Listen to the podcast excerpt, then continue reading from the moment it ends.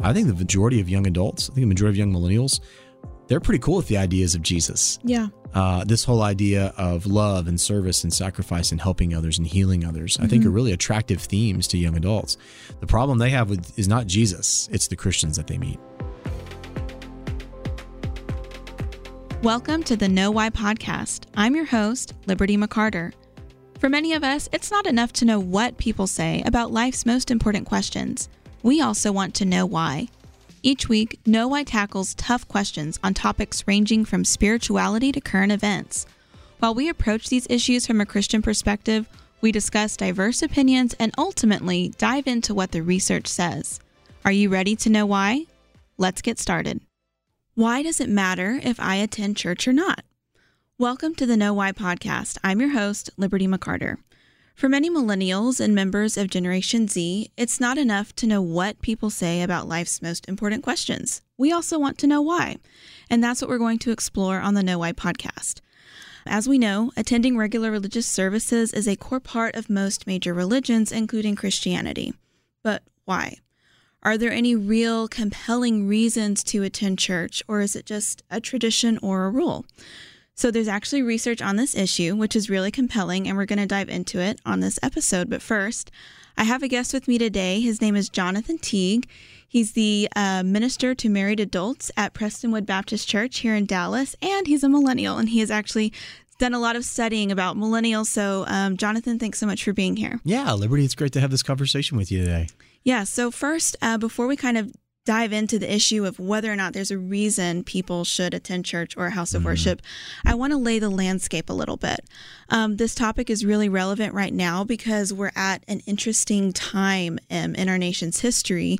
Uh, because for the first time, a minority of Americans belong to a house of worship. Um, Jonathan, I know you saw this research mm-hmm. come out a couple months ago, back in March of 2021. But Gallup released a poll um, revealing that only 47% of U.S. adults belong to a church, synagogue, or mosque. Um, and, and that's significant because, again, throughout U.S. history, a majority of U.S. adults belong to some sort of church mm. or house of worship. Um, and if you're listening to this, uh, you may be saying, well, hey, we just kind of are coming off a pandemic. If you haven't noticed, people wearing masks and social distancing for the past year. So obviously, church membership is going to be down. People are watching online. But this actually precedes that. And this mm-hmm. is different because these numbers have been declining uh, for years. So just a, few years ago, um, in 2018, only 50% of Americans belonged to a house of worship. Um, and then in 1999, it was 70% of Americans that belonged to a house of worship. So mm-hmm. this is uh, de- been declining right. very fast. Right. Um, so there are two parts of this trend that I want to talk about. The first is that Americans are becoming more secular in general. And Jonathan, as someone who's studied millennials, you probably know, I don't know if you know any mm-hmm. specific numbers or not, but like sure. younger generations are like much more likely to not have any religious affiliation. Is that correct? Yeah. I mean, there's a couple of different numbers you can chase on this, Liberty. And I think it's a really important conversation because houses of worship, as one piece described it, you know, spiritual affiliation, institutional membership, those have been core tenets of the American experience for sure, mm-hmm. really since our founding and before. But even in the more recent generations, it was still an anchor part of the majority of people's lives. Right. We have seen that statistical slide happen over the last probably nine to 10 years of quantitative research, but it's been speculated for about 20 years now, particularly amongst churches. Right. So, this, you know, as Americans become more secular, as younger generations in particular um, identify less and less with any sort of religious preference, then you know, it's kind of obvious that church membership itself is going to mm-hmm. decline. Mm-hmm. Um, but what is really interesting, and this is what Gallup also pointed out, the decline in church membership also exists for Americans who do have a religious preference. Mm-hmm. Um, and so if you look at the numbers, a majority of Americans actually do still identify with some sort of religion. And in mm-hmm. fact, um, still, I think it's 65% in 2019 still identify with Christianity, which has long been the prevailing kind of religious belief in America. Right. So this is not just, well, America is becoming more secular, younger generations are kind of falling off, not attending church it's a lot of people still believe in a higher power. They're just not right. going to church anymore. Right. right. Um, and so those numbers have changed really quickly too. Um, and so that's kind of the landscape. That's where we are right mm-hmm. now as a nation. But what we want to ask on this podcast about all the questions that we bring up is why does this matter? Specifically, why does it matter for our generations, for millennials and those a little bit younger than us who are in Generation Z? So, to know why it matters, we need to ask whether people who don't attend a religious service are actually missing anything. And this is where the research may surprise you. Um, the research would seem to indicate that yes, you you are missing something. And, and again, just to kind of reiterate, if you regularly attend a religious service right now, um, you are in the minority. Mm-hmm. So what are you missing? And so let's let's get into the research on that a little bit. So um, Pew, if you, I think it was in 2019, Pew Research Center analyzed data from over 20 countries. And I'm going to quote from a Huffington Post article because Mm. they summarized it really well. Yeah.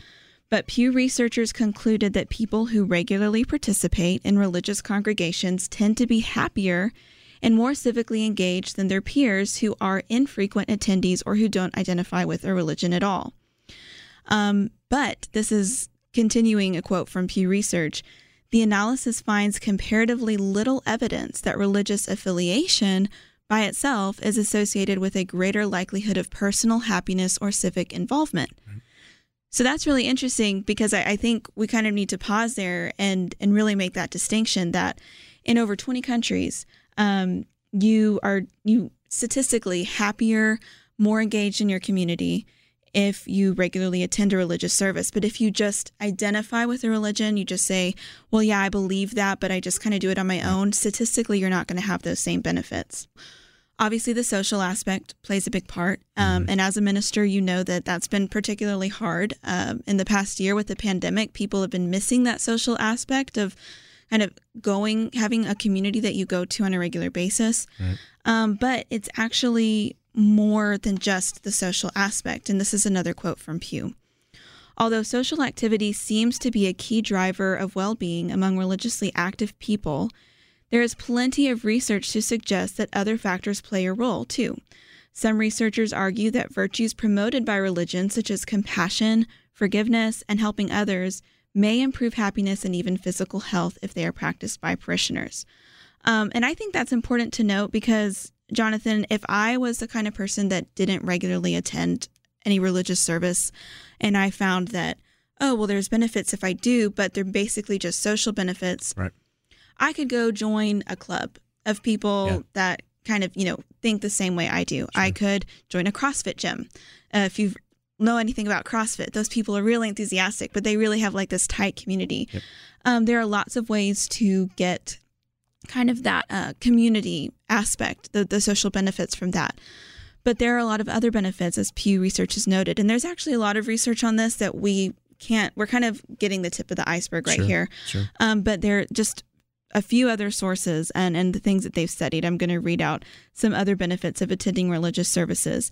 They include better sleep, reduced risk of suicide, which is uh, very relevant right now in our society, Mhm. better relationship quality, and even better sexual satisfaction. So there's a whole lot of um, interesting benefits to attending a religious service.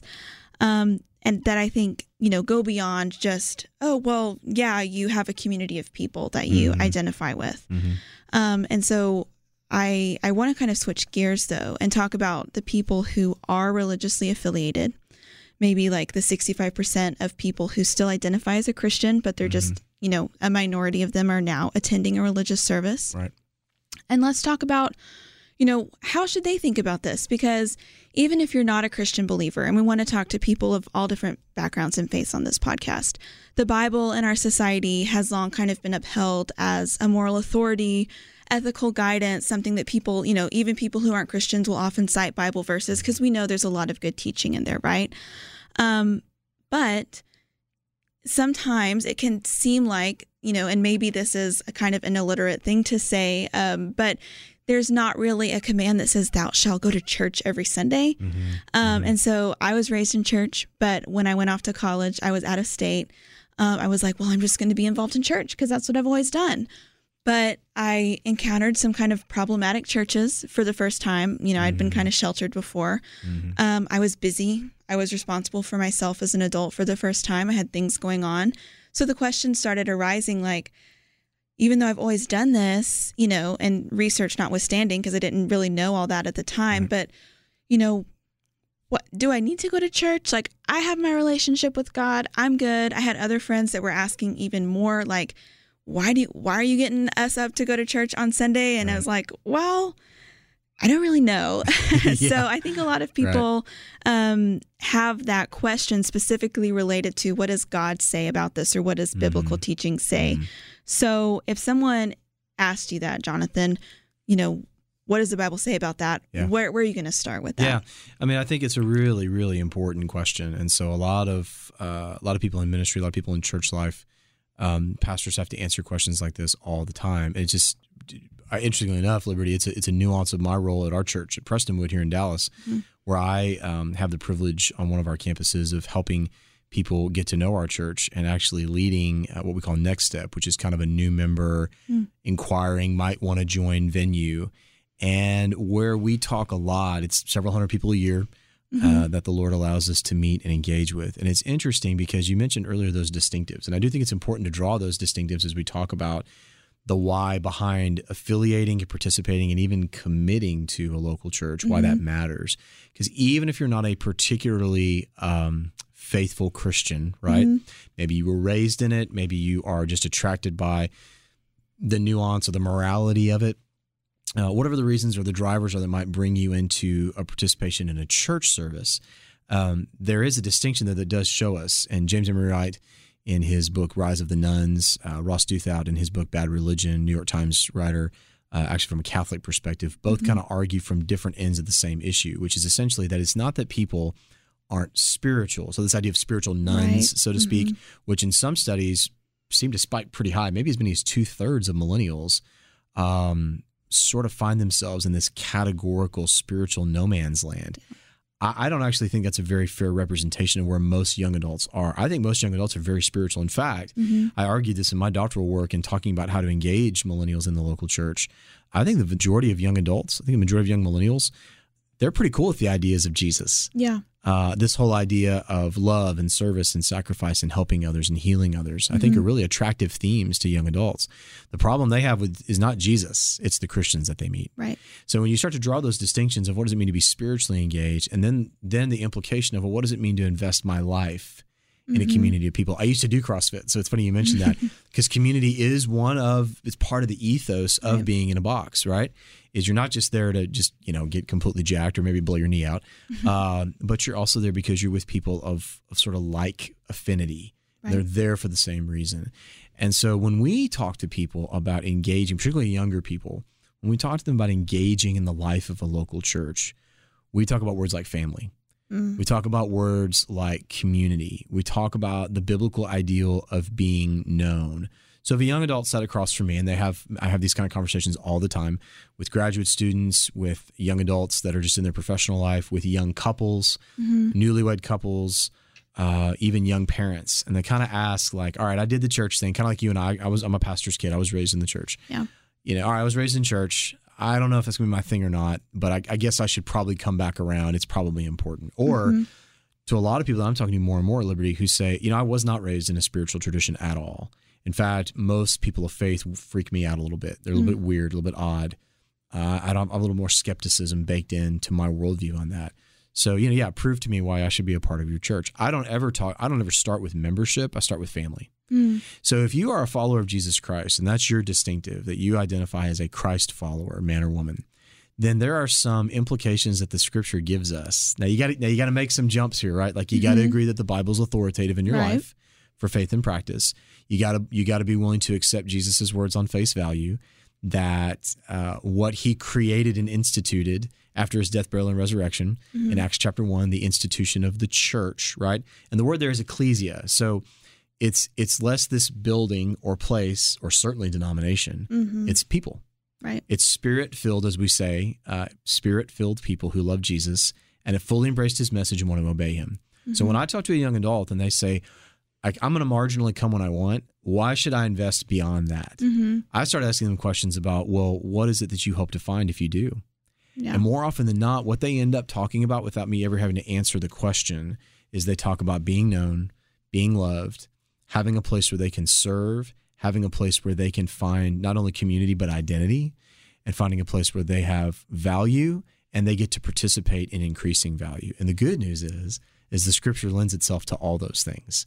That's um I really love that you point that out because I was actually going to reference an article um, from verywellmind.com. It came out in 2020 talking about what millennials actually look for when it comes to a place of worship. Mm-hmm. Um, and based on surveys, the top word millennials used to describe their ideal environment for a house of worship was community, mm-hmm. followed closely by sanctuary. And so, what I'm hearing from you is that's that's also what you are seeing young people yeah. seeking, and that actually aligns with what the Bible already says, right, um, right. or you know, the kind of the reasons behind why those are important for human flourishing. Well, yeah, because you know, for instance, in Matthew 18, Jesus alludes to not only the institution of the church, right? He speaks in Matthew 17 and 18 to Peter that on this rock mm-hmm. I will build my church. Now, he's not talking to Peter there. Jesus is talking about himself, the Petros. Mm-hmm. I am the rock upon which my church, my ecclesia, will be built. Uh, but he also is talking there about little rocks, mm. uh, not the place in Arkansas. He's talking about little Petroses, mm-hmm. me and you. So people make up the body of Christ, yeah. but it's built on the foundation of who Jesus is. He talks about how to manage conflict in that church. Mm-hmm. He talks about how to advocate for one another within the church. Paul repeatedly in every single pastoral epistle pivots to the idea of how we are to commune together, fellowship together, prefer one another. If you're a young adult and you're interested in things like justice mm-hmm. or people not being uh, labeled in their lives through partiality or so well the church is where all of that takes place it's it's not a place where you're accepted because of who you are how you're raised or how much money mm-hmm. you have it's a place where you're accepted because who you are in Christ and in fact it's a place you're welcomed to come and get to know him better right. and so I say to young adults all the time like if you're looking for which ideally the friendliest most loving faithful place you should find it in a church Mm-hmm. And so, whether you were raised in it or not, what you will find, and these are promises as ministers we have to keep, mm-hmm. as Christians we have to keep with yep. our witness, but what young adults in particular should find is a place that's faithful, is a place that's built on truth, and a place that's built on actually taking time to care for one another, such that the last 700 years uh, worldwide, generally Christians are the most benevolent, most charitable, most redemptive. They've been the leaders in the fight against slavery. They've been leaders against the fight against children exploitation. Mm-hmm. They've been the creators of orphanages.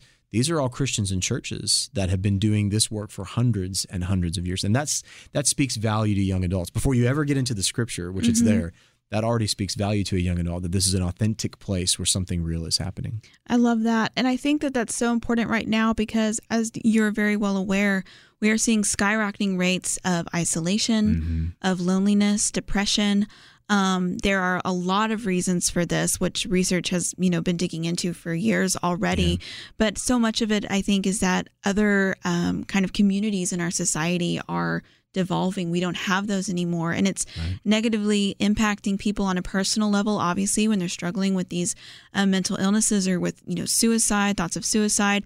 But even, you know, on a political scale, uh, we see what happens when people don't have authentic community in their lives. And so they're grasping for identity somewhere else. Right. And it's really interesting to see, um, based on this research, that the people who tend to be, you know, most engaged in their community, happiest, healthiest in a lot of areas are the ones who regularly are attending um, a church body or part of a house of worship where they have that. Right. And and as you're reminding us, these are, are principles in the Bible, and right. so those principles aren't arbitrary.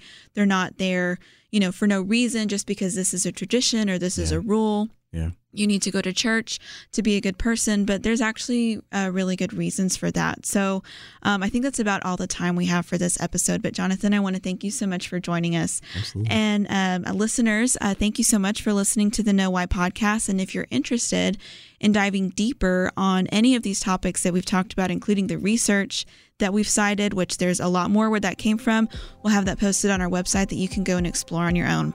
Thanks for listening. I'm your host, Liberty McArtor.